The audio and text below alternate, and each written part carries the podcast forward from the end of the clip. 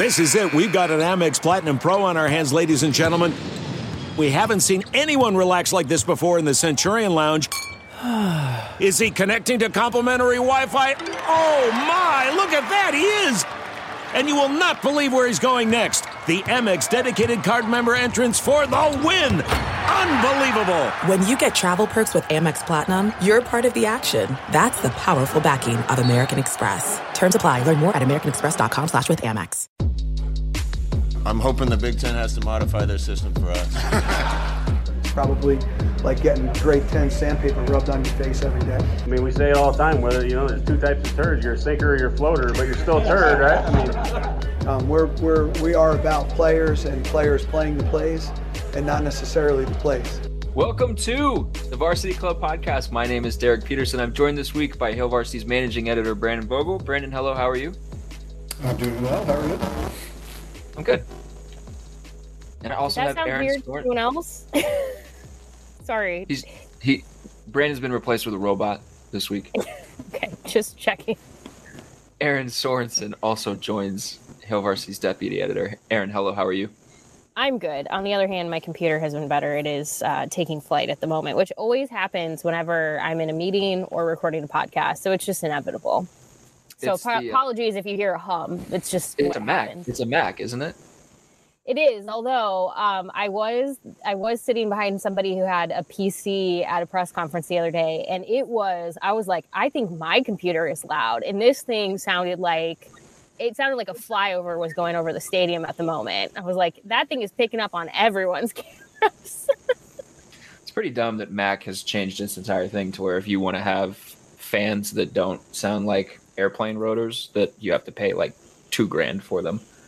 Um, so couple couple things just administratively before we jump in. Listen to Erin's podcast with Sasha Durkin, the Mind Your Own podcast.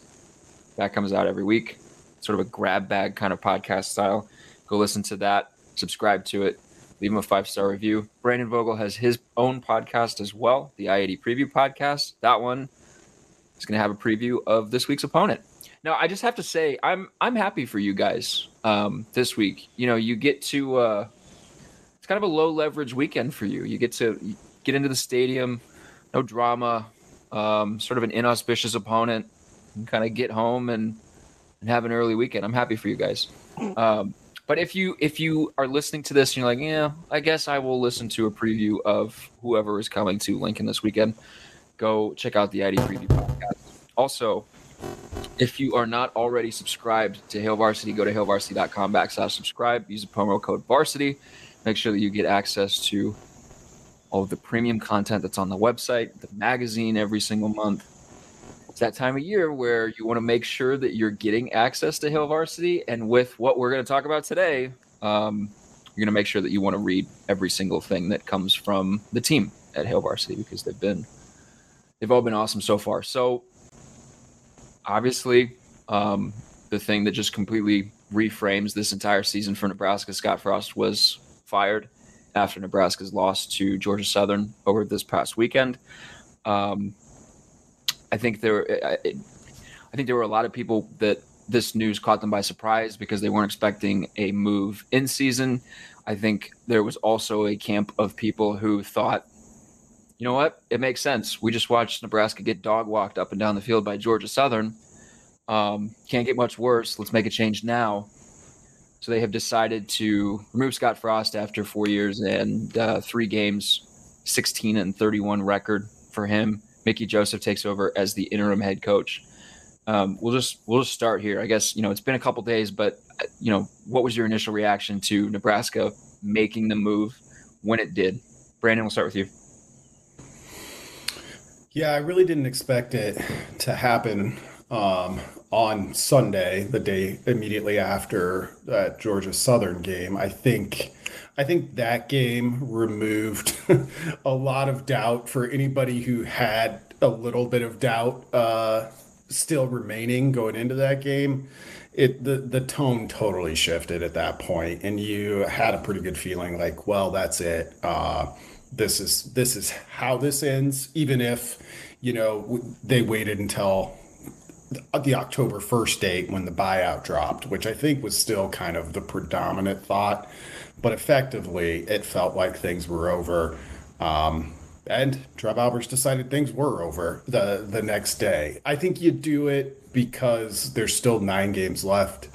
There's still a chance here for Nebraska to have a positive season. It'll be a much different scale than what it was three weeks ago when it kicked off. And I think having some real candidates to be not just an interim coach, you'll always get somebody, right? But three people who really could do it. I could have seen Chinander getting that call. I could have seen Mark Whipple, former head coach, uh, getting that call. But I wasn't surprised it was Mickey Joseph, who has, you know, been a head coach at the NAIA level before, but not at this level before. That said, he's still a 20, 25 year veteran in the game. So I think knowing they had that chance and seeing what Mickey Joseph has done in his time on campus, his ability to kind of relate to the players and the relationships he has, I think also made it, it wasn't an easy decision to make, but it made it a little bit easier when you decided that's what you had to do. Erin, were you also surprised by the timing of this?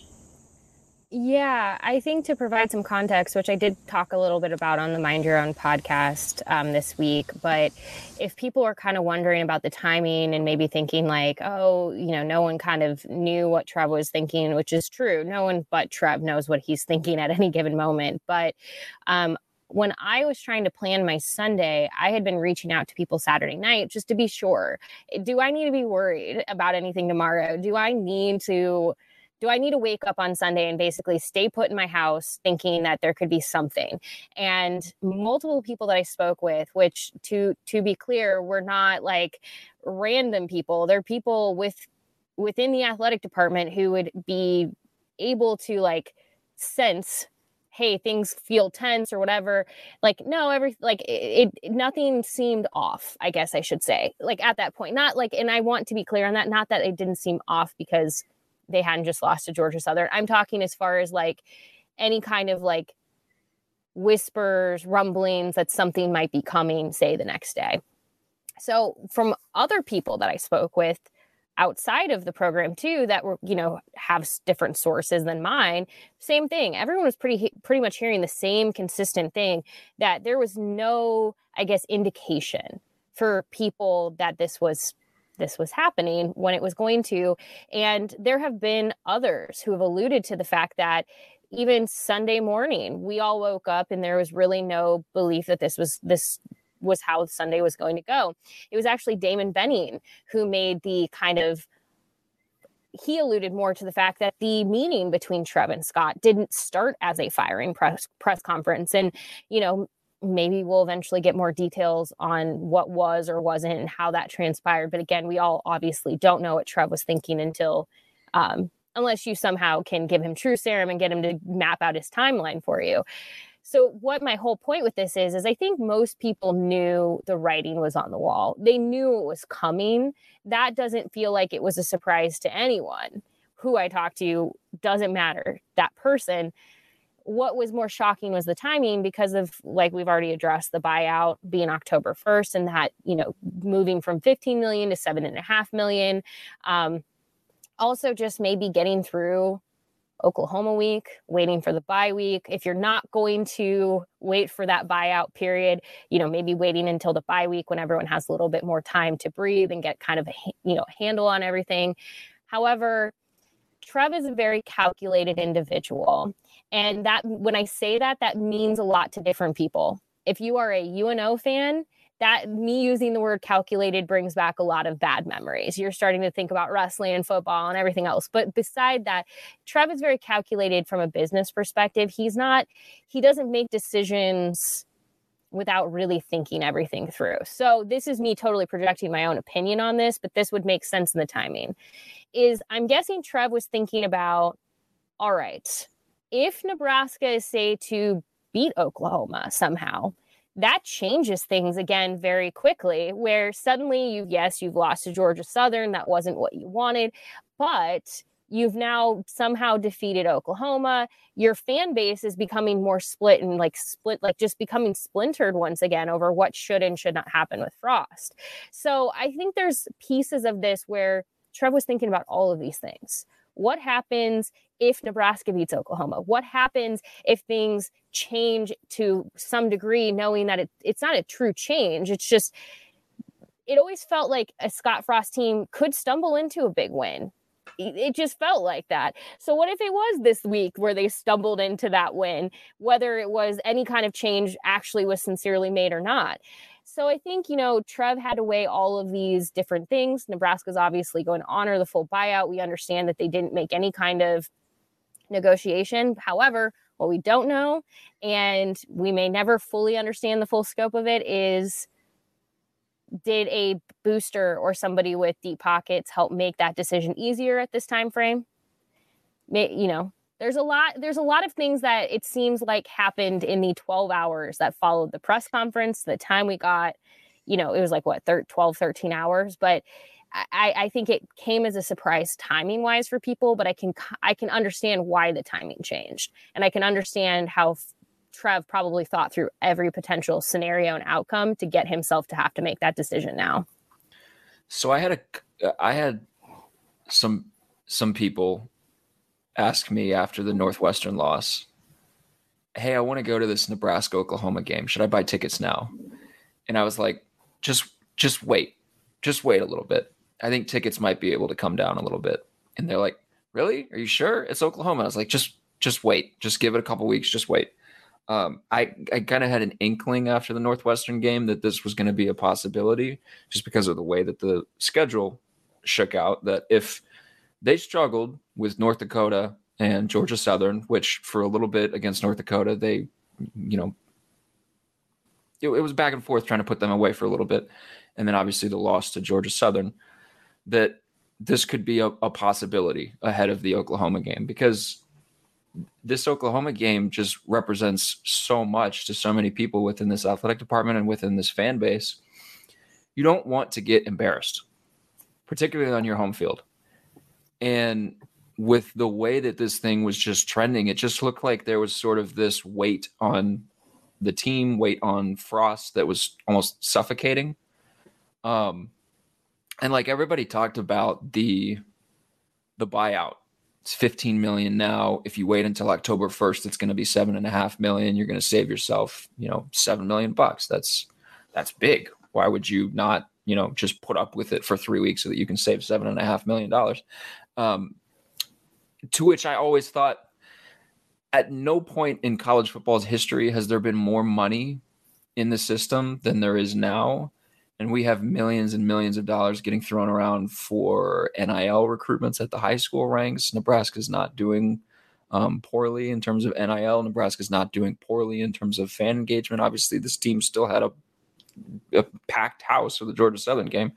Um, if if a booster finally decided that, okay, I will give you this check, then you know uh, it's not outside the realm of possibility. The other thing to consider is that Nebraska, for years, has been. I haven't looked at their filings in the last couple years, but Nebraska has been a program that's operated responsibly from a financial standpoint. They don't have a ton of debt, if any, um, and Trevor's made sort of shrewd decisions since taking over. And then in two or three years' time, you're going to get a $100 million pumped into the athletic department from the Big Ten media deal. So like they're not struggling financially. So I don't think seven and a half million dollars was going to be a make or break point. If Trev looked at this and said, Hey, we're one and two right now. If I get a new voice into the building, if I get a different voice, if I can remove some of this weight on on the rest of the team, you know, we need to go five and three, right? Five and four down the rest of the season. I could I could see us doing that. Am I am I off base there?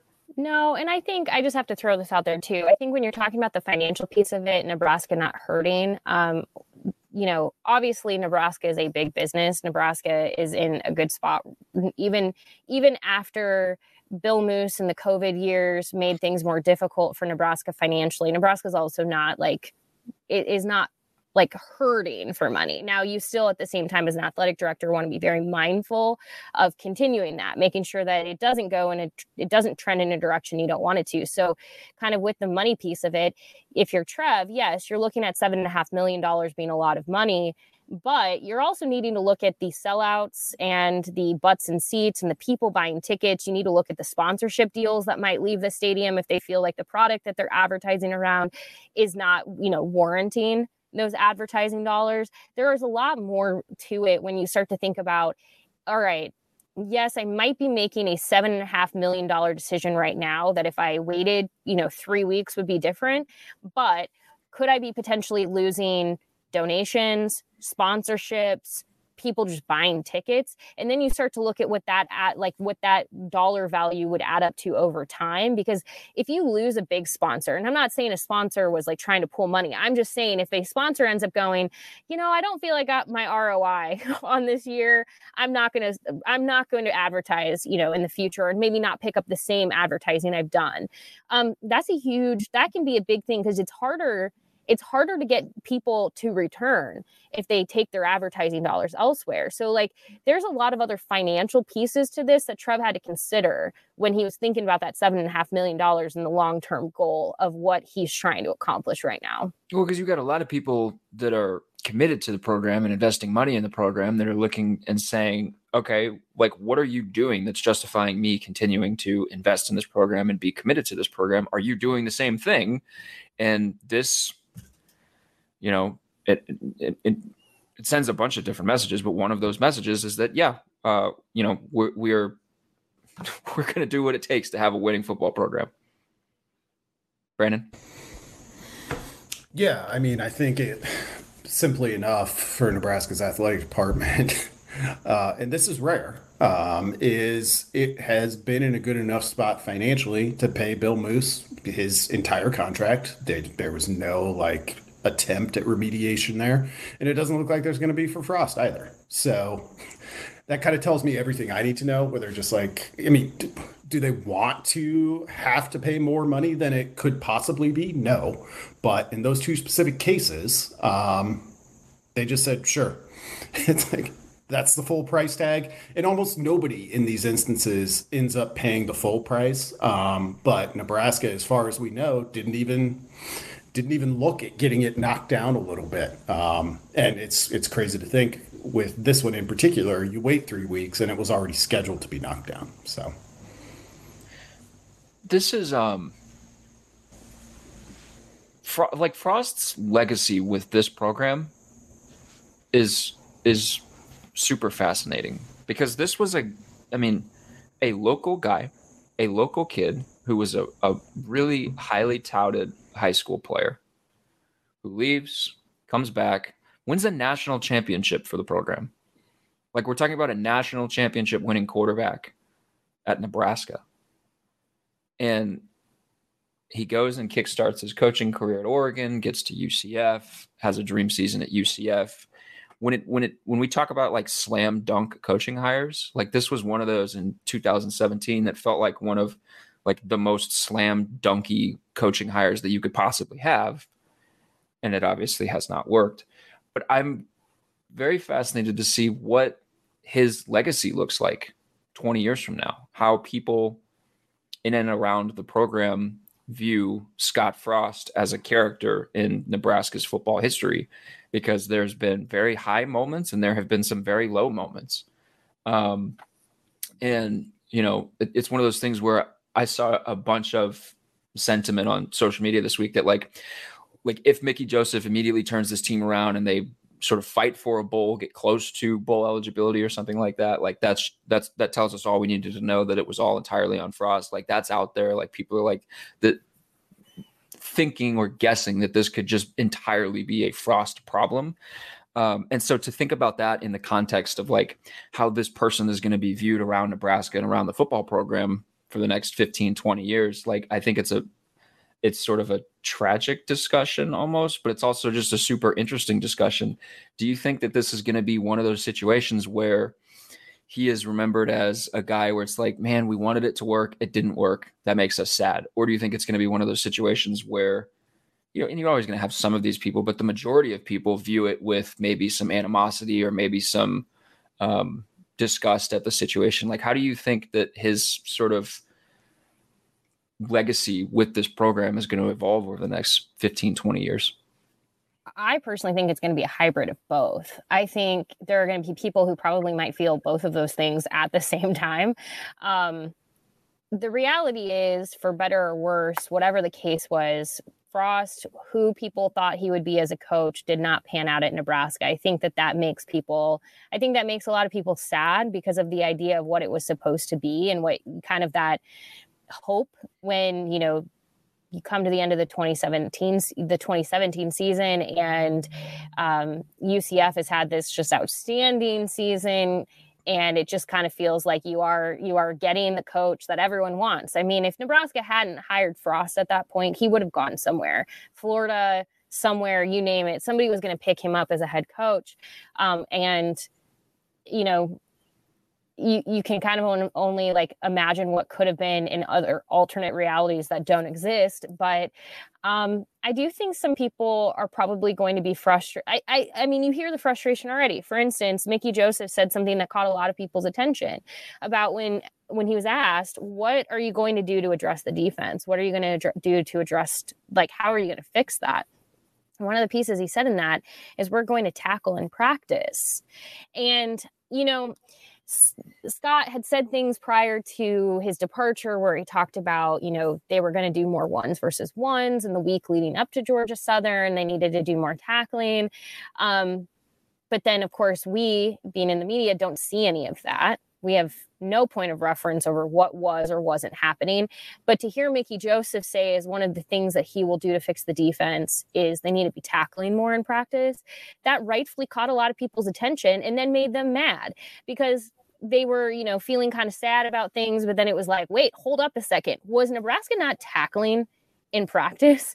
Um, I don't I don't think Nebraska wasn't tackling in practice. Like it's kind of one of those things where if you all go back and remember about the whole weightlifting the, the thing, squat situation. The squat, yeah, this is the squat situation four years later but if if say over four years Scott Frost was doing a certain type of tackling technique in practice because he was trying to rest, you know, it wasn't enough good on good type of stuff. If that was the adjustments weren't made to address those things, then yeah, that absolutely falls on him.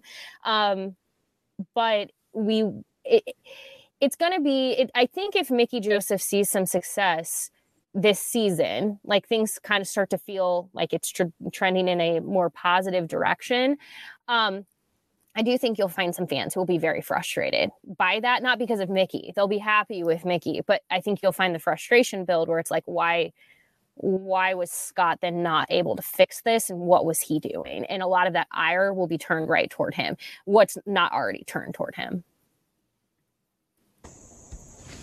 Yeah, I think look to Frank Solich as the model for this. And the the key difference there is it was way Frank Solich had a way better case for keeping that job than than Scott Frost did at this point. Uh, that he no longer had it, but as that went on, um, I think you saw Husker fans take a lot of pride in the success that Frank Solich had at Ohio, and I think I think Scott Frost is going to go on and have success as a coach somewhere. It might be starting out as an offensive coordinator.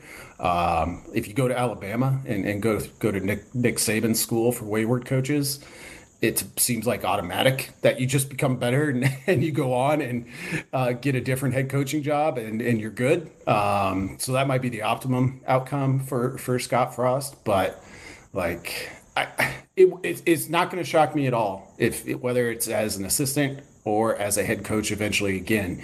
If he finds a spot and wins a bunch of games and i think that sadness piece of it will always be there for nebraska uh, but they'll also come around to taking some pride in him doing well elsewhere particularly if nebraska is also doing well at the time.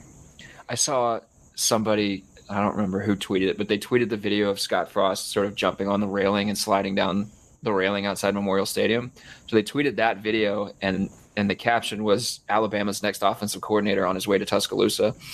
And the thought that raced through my mind immediately was, oh my God, they're going to be so good. I kind of think he's going to be a pretty darn good offensive coordinator when he doesn't have all the other responsibilities attached to it.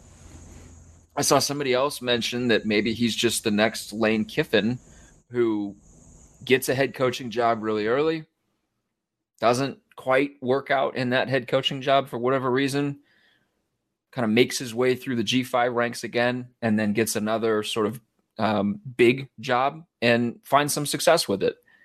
I, you know, I could certainly be the scenario with with Scott Frost if he gets an, a G5 job and sort of figures out how to work through some of the things that sort of derailed this this first opportunity and makes his way back. I could see it. Um, he could also be a pretty darn good coordinator, I think. Erin, you had a very big reaction to the Lane Kiffin. I think Lane Kiffin is a really unique example, and I think Lane Kiffin is successful because of his ability to um, kind of set his own ego and pride aside. And I don't think like Lane Kiffin has like changed who he is necessarily, but he's made changes that have made him. And that, that's the question for Scott is can he do that? Because I'm going to just throw this out there, and this might seem really wild to both of you, and that's totally fine. I would also not be shocked if I never see Scott Frost coach again that is also not a shocking possibility to me. Like I would almost not be shocked if he ends up, you know, choosing I, I, have a hard time believing that because oftentimes with people who are in these roles, the call to continue is almost too great not to. It's it's what we've seen with so many coaches who try to get away from the the industry and then they end up being like, I have to come back. But like the the thing that I will be curious about is for Scott to have like I, I think I don't know if his path would ever be sort of I think Scott is who he is and that you know for better or worse people loved him for that or didn't love him for that. And um that i think that's the one fundamental thing that has made lane kiffin different is he has kind of um been willing to look at who he is and make some changes that have helped him be more successful. Now he did go to the Nick Saban School of Wayward Coaches. So maybe that's all it takes is going there and Nick Saban gets you on the right path and you change your perspective. So maybe that's what it is.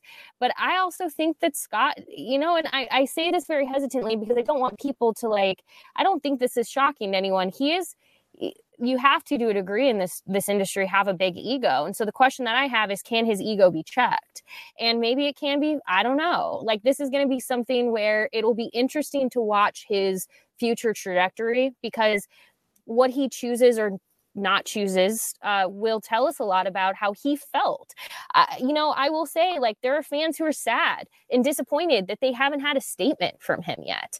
They they're going, are we ever going to hear from him again? Why hasn't he released something saying thank you, Husker Nation, for whatever? And it could be because he's really hurt. He he's probably hurt, man. But at the same time, like there's a PR aspect of it, which I get. So there's a lot of emotion and feeling and everything here. So I'm I'm curious, and from a PR perspective, it will be interesting to watch the future of Scott Frost and to see what he what he chooses what he doesn't choose does he want to be a coordinator anymore does he want to be an analyst is that is that something that like he's open to these are conversations where um, i wish i had the answers for people but i do think I I actually think it'll be fairly split. Um, I do agree that people warmed to Frank Solich. I don't I don't think you're ever going to win some people back that are that are pretty burnt on Frost at this point. I don't know if you'll win some of those people back, but at the same time, time does heal and time does change people's memories and perspectives. Um, so maybe some people will soften their stances. But the one thing I have witnessed on social media over the last you know few days is a very large division of responses to this. There's not a lot of in between. People are either really sad and think Trev made a really terrible decision and that everyone was out to get Frost. You got that group. And then you have this other group that's like good riddance. And I haven't seen a lot in the middle right now. So that's going to be a really interesting thing to also watch. Long story short, this is a very unique one for me. Um, to kind of observe from a social perspective because people have a lot of very strong feelings one way or the other and it doesn't feel like a whole lot of people are kind of like in the middle on Frost at this point. And look, maybe that's how people felt about Frank Solich at the time. They were here or there, and so it changed a little bit. Um, but it's it, it, like I said, the whole thing is going to be really interesting to watch what Frost wants to do with his life and where his his ego maybe allows him or you know he allows himself to go, and then what people are willing to kind of like the grace or no non grace that they're willing to give. I don't know. There's just going to be a lot of um, it's going to be an interesting. Uh, trajectory to watch for both him and Nebraska fans. But my personal feeling is you're probably not going to see him walking he's not going to be hanging out in Nebraska a whole lot going forward. I just don't see it. yeah, I mean, I mean, like, look, like Fabian Washington tweeted, "Get Scott the f out of my program" during the game, um, and you got some of that sentiment from players. So, like, there's there seems to be some hurt on on both sides. And I'm not I'm not shocked that we haven't heard anything from Frost because he's probably hurt. like the the post Georgia Southern press conference was painful to watch. He looks like he went through a presidential term. Like that's what he looks like. He went. Who've said that? Who are like he looks like if you take a photo of him day one versus yeah. a photo of him now. To be fair for everyone, I will glasses on the sideline like, now. Like that's like an old man move. Like he's wearing glasses on the football sideline. I'm like, you aged 25 years in four years. Like I hope that he's able to just like take a year, spend some time with the family, figure out where he's going next. The word that you used, can willing. I, can I just point out really quick? The man is 47 years old, also, though. Like, he is allowed to, like, his vision is allowed to get bad. He's allowed to look a little bit older. That's I mean, the one thing where I'm like, you know what? Like, where he's 47. That's not old by any means, but he shouldn't look like he's 25 anymore. And the one thing that was always funny to me is the people were like, oh, he looks like he could go out there and keeps, yeah, for sure. But uh, he's still not, he's still 47. So he's allowed to age at the same time well, and with that too, I mean, you talk about like contextually as a coach, like that's still young. He's still relatively young for a coach. Um, and so like the like the word that you used, willing, that's going to be the big thing that sort of determines like what his trajectory is. Like, what is he willing to do? What is he willing to change? What is he willing to compromise on? Um, and then the other the other thing that I'll say before we move on is I think a lot of sort of how he's viewed is going to be influenced by what happens over the next three years with Nebraska football like if this program continues to suck and this program continues to just lose a bunch of games, it's going to be sort of the Mike Riley effect where people are just going to say it's his fault he set this program back so far. Um, which, you know, I could see it. It would be unfortunate, but I could see it. Let's hope, talk. Sorry, I have to just say this to you really quick. I hope people don't do too much of that though, because I think that that's so detrimental in the long run because, as we've seen with what Helton has done at Georgia Southern, um, what other coaches have done at programs, you can reasonably turn a program around or at least get it on the right track within a year or two. So I think at some point that the argument, regardless of people's feelings about how things do or do not go, needs to end of blaming the previous staff. I think it's just like the least helpful thing.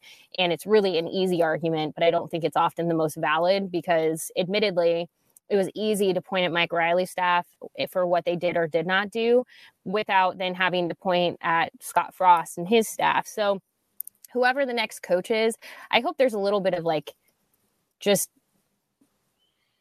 move on from the past and start looking at what this person has or has not been able to do. Glad you brought up Clay Helton. the the harbinger of pain for college football blue bloods. Um, he's the first Power Five head coach fired in college football a year ago at USC, week two, and then he is responsible for the first Power Five head coaching head coach firing of of 2022.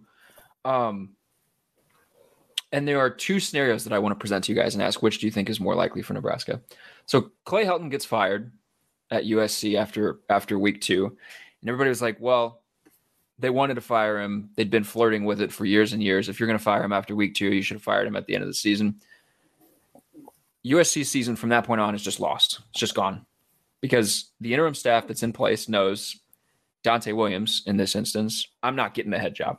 Like I'm, I'm here as a stopgap. I'm here to just kind of get us through the end of the season. I'm not getting the head coaching job. They're going big game hunting. They want to find someone, and ultimately, what USC found was Lincoln Riley and that's sort of the reason why they at least they would say that you make a move that early in the season because you know this is not going to end well. You know what you're going to ultimately decide. So you do it early and then you get yourself to the front of the line proverbially for who might come available for you know who that up and coming coach is or who that guy that takes that next step throughout the season. You are first in line and you can sort of um, have a long runway, do all of your homework. USC ends up with Lincoln Riley. Another scenario that took place out on the West Coast as well at Washington State, where Nick Rolovich is fired and he dumpster fire of a year and a half with Washington State. Jake Dickert gets the job in an interim capacity and leads the team to a bowl game. They fought for him, they clearly like him, and then he has the interim tag removed at the end of the year. And it turned into basically an audition for him. And they decided that he was the best guy for the job. Now, they could have probably hired other guys that would have also had success at Washington State, but they decided that this is our guy. We're going to give him a chance. We're going to roll with him. And in week two, he beats a ranked Wisconsin team in Madison, which is not an easy place to go win. And, you know, they did it in a way that showed a lot of stuff about about the sort of the way that that team has gelled as a team. My question to you guys is do you think Nebraska will operate more like USC wherein they go sort of big game hunting and they try to find somebody that can come in and immediately re-energize this program and Mickey Joseph is here as an interim. He's here for however many weeks he's here, and then they find the next leader of Nebraska football? Or do you think that this potentially is a situation like Washington State where there could be other good candidates, but Mickey Joseph gets an audition? They like what they see, and ultimately he has a realistic shot at getting this job. Brandon, we'll start with you. Uh, it's USC for me, and it's not close. Um, okay. The Washington State thing given how and why Nick Rolovich was out there, um, it happened a little bit later in the season, and also, uh, you know, it's it's Washington State. Washington State isn't calling Lincoln Riley after it loses to Oklahoma State and getting him. USC could and did, and I think that's the difference um, for me you know, this is just my amateur read, but when Trev Alberts was asked about Mickey Joseph on Sunday, I think he said something along the lines of, you know, I would love nothing more than for him to put him in to, to like win and put himself, make himself a candidate for this job, which to me only said maybe he's not a candidate right now. And I think that's fair. I think that makes sense there seem to be a good faction of the fan base that's all in on Mickey right now and wants to see him be the head coach. And he's got the opportunity to to get into that conversation. You look at where this program has been, not just under Frost, but you know, really for the past decade, almost since joining the Big Ten. Um, and I think you have to do everything you can to talk to as many people. I mean, that's the other piece of why do this now is you get to take the USC approach. You get two and a half months to do this, um, and you got to make the most of it. I mean, Mickey Joseph was also at LSU when Ed Orgeron basically won his way into keeping that job. They fired Les Miles. Ed Orgeron's the interim. LSU expects to go out there on, you know, a national search and probably did all of the work for that. And at the end of the day, like they ended up hiring Ed Orgeron and got a national title out of it, but then things quickly fell apart too. So it's it's so tough in coaching searches, coaching hires, like literally almost anything is possible. But I would expect Nebraska I'd be much I'd be, I'd be very surprised if they weren't more USC in that instance than Washington State. So USC was able, like you said, was able to call Lincoln Riley at Oklahoma, who had gone to a billion college football playoffs and lost by a billion points in those college football playoffs, but still gone to them, and say, "Hey, we want you to come be our coach." And Lincoln Riley was like, "Oh crap, okay, well I have to think about this." Um, USC has a lot of advantages that Nebraska doesn't have does Nebraska still have the power as a college football blue blood to call, which it still is, to call a coach, maybe not like quite at the Lincoln Riley level, but call a big name and and still like have the I guess the cachet to get its foot in the door. Because like I'm looking at the list of names that ESPN's Pete Thamel put out shortly after Scott was fired, and Matt Campbell, Mark Stoops, Dave Aranda, Bill O'Brien, Lance Leipold, Dave Doeren. Like these are like like good coaches that have been good at their programs, but not like mega names like we saw move around this past cycle. Maybe you think Mark Stoops is a big name, um, but like, does Nebraska still have the the cachet to just go say, hey, you know, this is Nebraska. We're going to call somebody big. I think Nebraska has the money to do that. Um, I think Nebraska financially can go throw everything and the kitchen sink at somebody. Now that has turned itself into where a lot of people were like, then you have to go after Urban Meyer, which is its own separate like discussion point of which I we don't need to get into here. Um, but I would say when you look at what Trev is looking for and how he has sort of laid out the well, hold on why why is there a fascination with Urban Meyer? because he won at the collegiate level and apparently Jacksonville and everything else that came out around him is like at this point the the reason I don't want to get into we've it at, we've just looked at Urban Meyer have issues at Florida that we found out about after the fact issues at Ohio State that we found out after the fact and then just flames out horribly at Jacksonville. Like we Yeah. need to stop talking about Urban the Meyer. He's the argument has been that yeah he might have an unsavory background and skeletons in his closet but so did nebraska in the 1990s just look at tom osborne to which i would say like i don't know if if we're trying to move this program forward we should be looking at uh, the 90s any longer i think trev was very clear this needs to be a situation that moves forward you need to look into the future so i think when you think about what trev is going to be looking for he's looking for someone that has a certain level of character uh, that has proven themselves wherever that might be, whether it's at Iowa State, Kansas, wherever. Um, but I think there's also a layer, which he didn't say this. I just think that like you're looking for somebody who might stick around a while. And like that's the ultimate goal is to not continue to run through coaches every few years. And I, even aside from your anyone's opinions, and I don't mean your, I'm just saying in general, people's feelings about Urban Meyer. How many years does he really have left, sincerely, as a coach? So when you're thinking about who am I investing in as Trev Alberts, that's likely on his radar as well. Is like how much time does somebody realistically still have left that they would be interested in coaching? And um, that's what I think makes the Matt Campbells and the Matt Rhules and the Lances interesting is they have shown success. And like in the case of Lance at Kansas, like people are familiar with him and it's not like he's just seen a little bit of success at Kansas, but former UNO football players, the uh, fun program that got cut by Trev Alberts, uh, uh, just had to throw that back out there before somebody points it out for me. Um, but I I am married to a former UNO football player who was like, I would come back and use my remaining eligibility to play for Lance. Like they he's he's got a lot of fans. People really like him. They think he's a great coach. Um, so I think that there's a layer of looking for somebody who you know, like I said, meets the character that you're looking for, has proven themselves either at their current program or over their career, um, but also come with a list of, you know, just that hey i i would play for this guy. I would play for this person.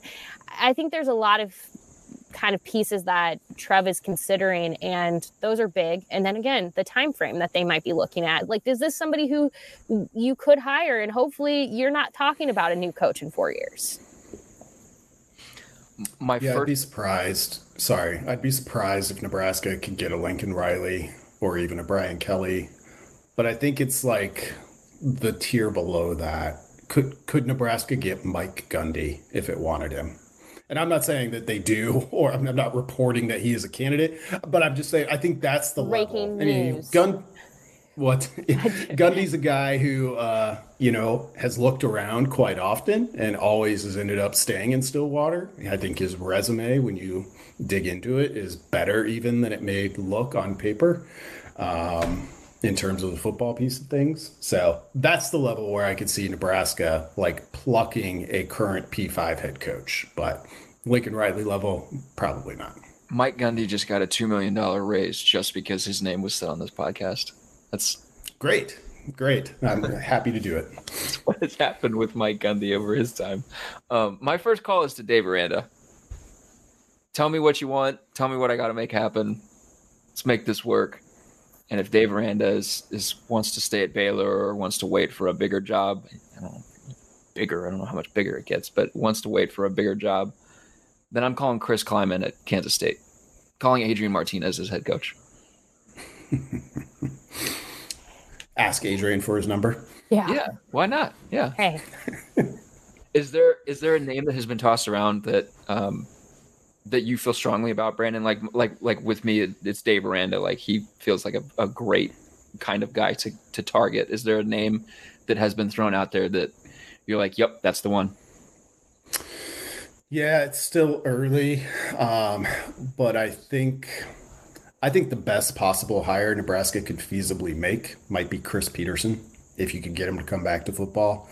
And there's some danger with that of you know he walked away for the from the game from some pretty public personal reasons. You know, nothing was wrong. It was just like it was burnout effectively. So you worry about that, but his track record through 14 seasons at Boise State and Washington is pretty unassailable. Um, I'm also I should also note now that I am very anti-fit. Um, not that it doesn't matter, but I don't care about it until like the very, very end. Like if you're an AD interviewing somebody, you're like, oh man, this is just the wrong fit. Okay, fine. But I'm not starting out by saying, oh, he's been on the West Coast. Can he do this in the Big Ten? I mean, watch go back and watch how Washington played. It was it was very very Big Ten. Um, as far as current head coaches, I think Klieman is pretty high on my list. I think Campbell's got to be in that discussion. And if Nebraska is still not getting the answers it's, it wants there, um, and you're back in the G5 riser route, uh, the longer I look at Jamie Chadwell at Coastal Carolina, the more interested I become. Yeah, he's another name. Um, people keep talking about Mark Stoops at Kentucky, and I'm I'll, I'll be. It's gonna be an interesting couple years for Mark Stoops because he's he's gotten that program to a pretty pretty good level, um, especially for Kentucky football. Like he's like made John Calipari uncomfortable with the amount of success that he's had with Kentucky football. Um, does he want a big job? Like, do you want to, like you get to that point, and I would probably put Dave Doeren in this category as well. You get to that point with a program that hasn't quite experienced before what you are letting it experience now. And there's a sense of like, I can continue to do this for the next five, six, seven years and be fine and be liked for it, or I can try to make this jump to a um, more high profile spot and potentially fail and potentially be hated for it. So, like, people keep talking about Mark Stoops for these big jobs. I, you know, he might just decide to stay at Kentucky. So the other name that like I'm, half... oh, go ahead, Erin. No, you both. he makes six and a half million dollars coaching football at quote unquote a basketball school, and he's got it running. Like it's it's one of the plushest gigs I think you can find. Um, with how it's going for him currently. And is Nebraska is Nebraska going to pay seven million to Mark Stoops? I mean, it's a big price tag. The one name I was going to bring up to both of you that I think that is worth um, another consideration and is is particularly interesting because I do want to just point out, Brandon, you're right. I I, I want to just say with like fit, like I, I don't like I think that when it comes to fit, like you're talking specifically just about like if their game style fits like quote unquote like Nebraska. Because I don't think Nebraska has like a like the Big Ten has a style, but I think like at this point, like anything of what Nebraska was or wasn't, people need to just throw that out the window. It's it's about Nebraska being Nebraska in the Big Ten, which Nebraska has not figured out to this point. So for me, I agree if you're that's what, but I think from a fit perspective, as far as like character, I do think that that's probably pretty high in Trev's world, even in the beginning stages. Like, I don't think he'll go through an interview with somebody that he sincerely does not think would be a good fit as far as like character is concerned. Um, which I think is what's making this whole thing really interesting with like Urban Meyer being on Nebraska's campus this weekend for Fox because everyone's like, ah, you better at least take a meeting. And he might. Like, I don't think he would like, but I just don't know if he would see something through if he knew somebody's character didn't match what he was looking for. But that's, I digress. My question was going to be about Bill O'Brien. And if you think he's sincerely a candidate for Nebraska. We are saying names that none of these mean anything, by the way, to everyone. No one knows anything. But Bill O'Brien has come up quite a bit. I hate it. uh, yeah. I mean, okay. just yeah. Just to be completely honest, like you've got the two Penn State years, you go to the NFL, fine, good. Like that Penn State situation was tough, and the record, given the context, looks pretty good. I went back this week and looked at those, you know, looked at my nerd stuff, um, and didn't come away with a, a great feeling on on Bill O'Brien. Thank my you. Thank My you. I, biggest it's thing not. with- It's. I mean, like, I know it's. It's not. You know, you, you shouldn't base your entire sort of um, belief structure off of it. But like the Alabama fan base does not want him to be their offensive coordinator anymore.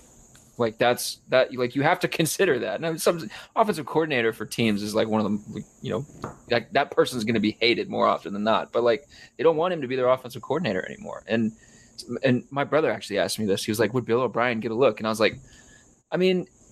has he had success? Like, has he had big success? And he was like, well, he had good years at Penn State. And I was like, did he though? Did he though? Like, I, like understanding the context of the Penn State teams, were they great years? Were they okay years?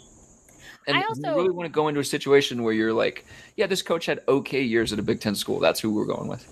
I think my hesitation with Bill O'Brien more than anything else too is like when I just I would be contradicting myself when I'm talking about like looking for somebody who could be like a potential long-term candidate knowing that nothing is ever guaranteed but the one thing i'll say about bill o'brien which is maybe not fair um, but it feels this way to me is that he's always kind of looking at what's next um, for him he's always kind of looking at like what's the next best option. And um, there's actually a report that just came out within the last day where sports illustrated's albert breer was kind of offering more on why the new england patriots did not choose to bring Bill O'Brien back, or at least make that option to him to come back and coach with them, having been a part of the program before, and and um, or excuse me, not come back now. I am all out of sorts. So I'm looking at his. So he was with the Patriots, but then he leaves, and so the question was always like, why didn't Bill Belichick bring him back? Sorry, my whole brain is like out of sorts this week. So the question was, why did that offense get handed over? Why didn't Bill O'Brien get it? And it was really because Belichick started to think he's not going to stay. He's looking at what the next step is for him. He's looking at what's next in line.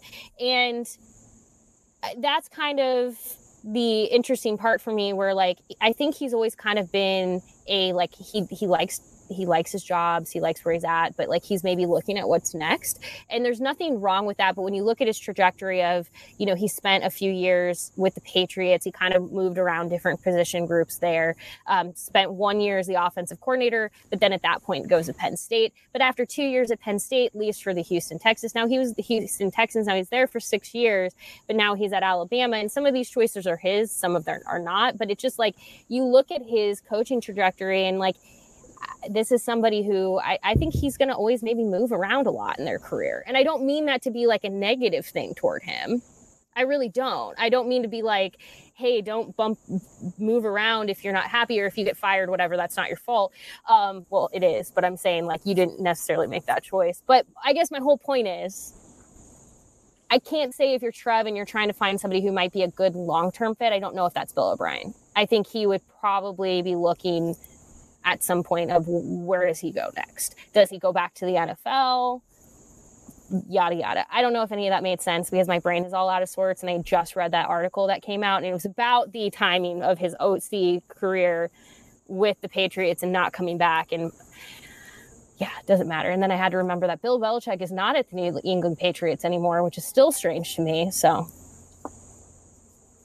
no. just ignore me. My point is, I think he would. I, I don't think he's a long term. I don't think you're hiring him to be with you for a long term period. Is essentially what I'm saying. I'm glad that we're all in agreement that it should not be Bill O'Brien. For, for various reasons, we're all in agreement that it should not be Bill. Somebody's listening. They're like, "Got it, not Bill O'Brien." That makes me happy.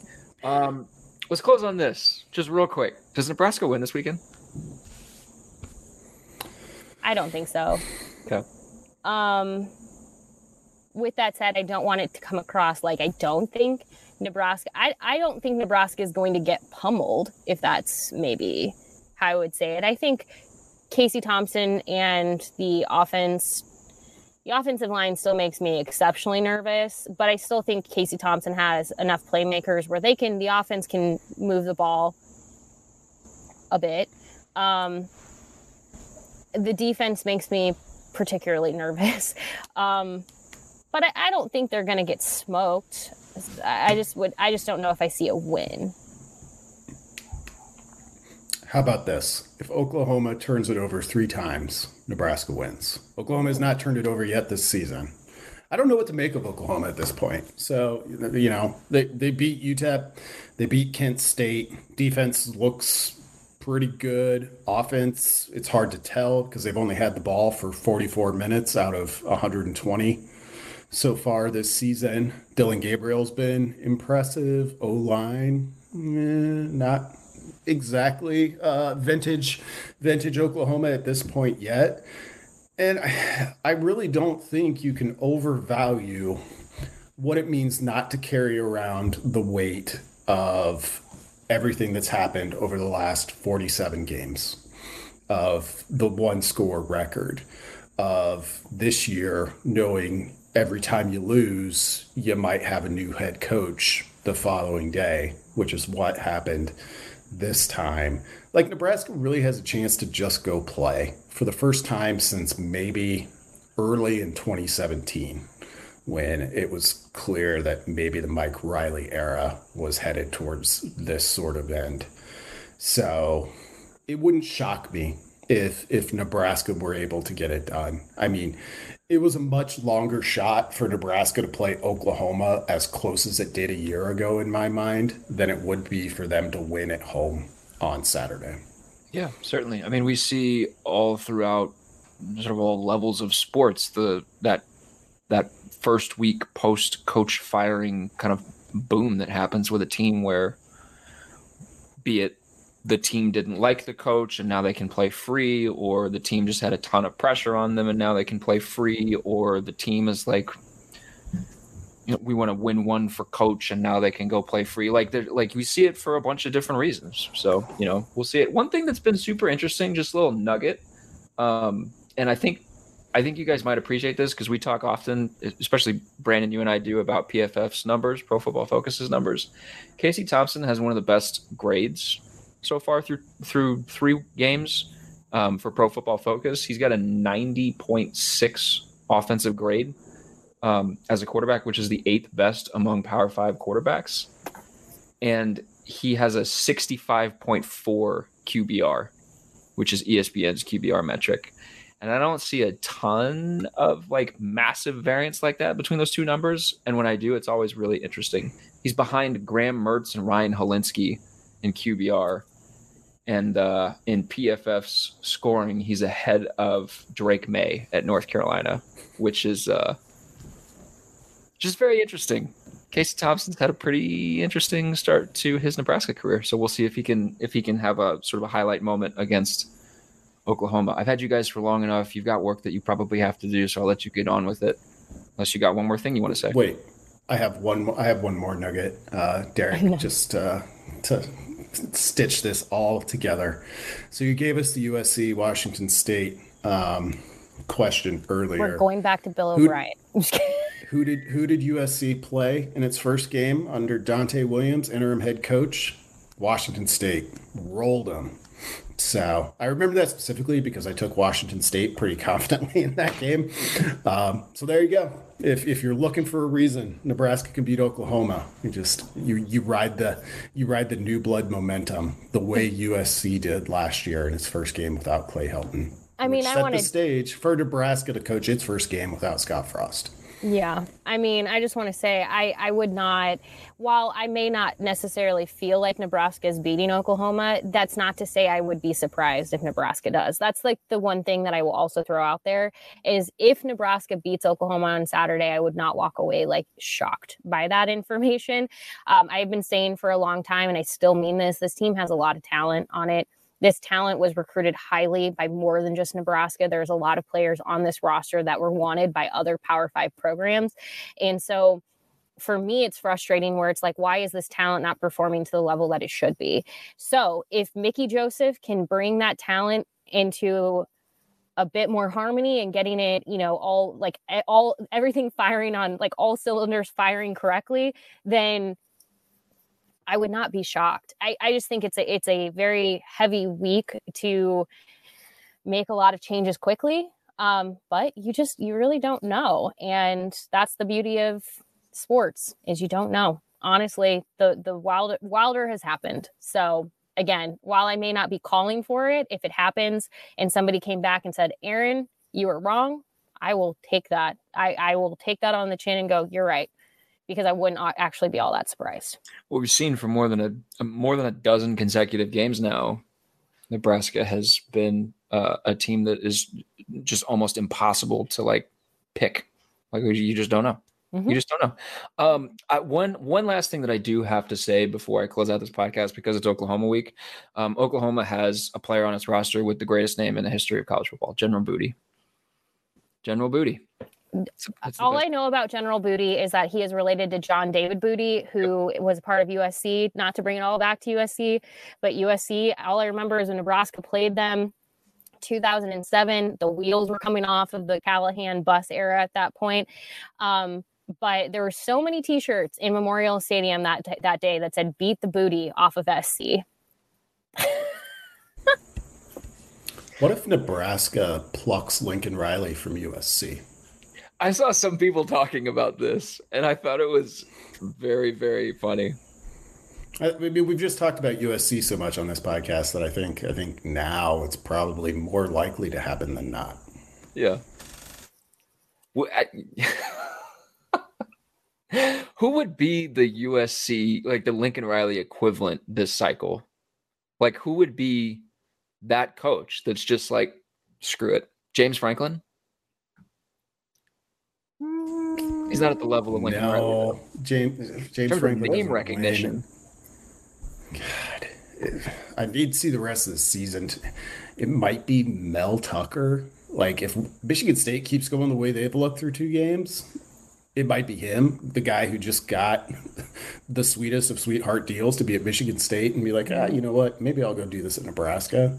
Um, yeah, it's it's it's it's tough to tough to even come up with a with an analog for that.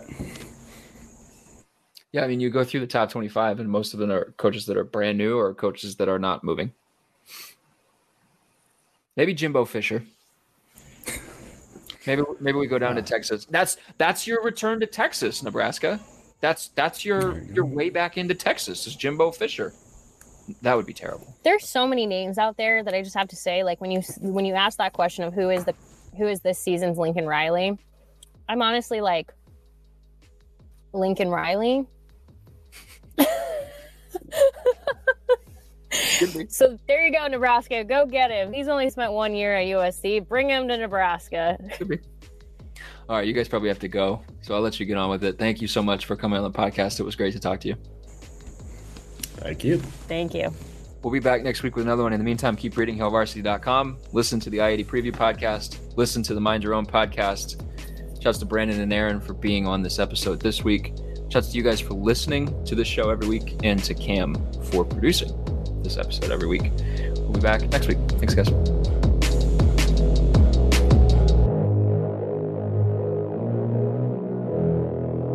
a Hurrdat Media Production.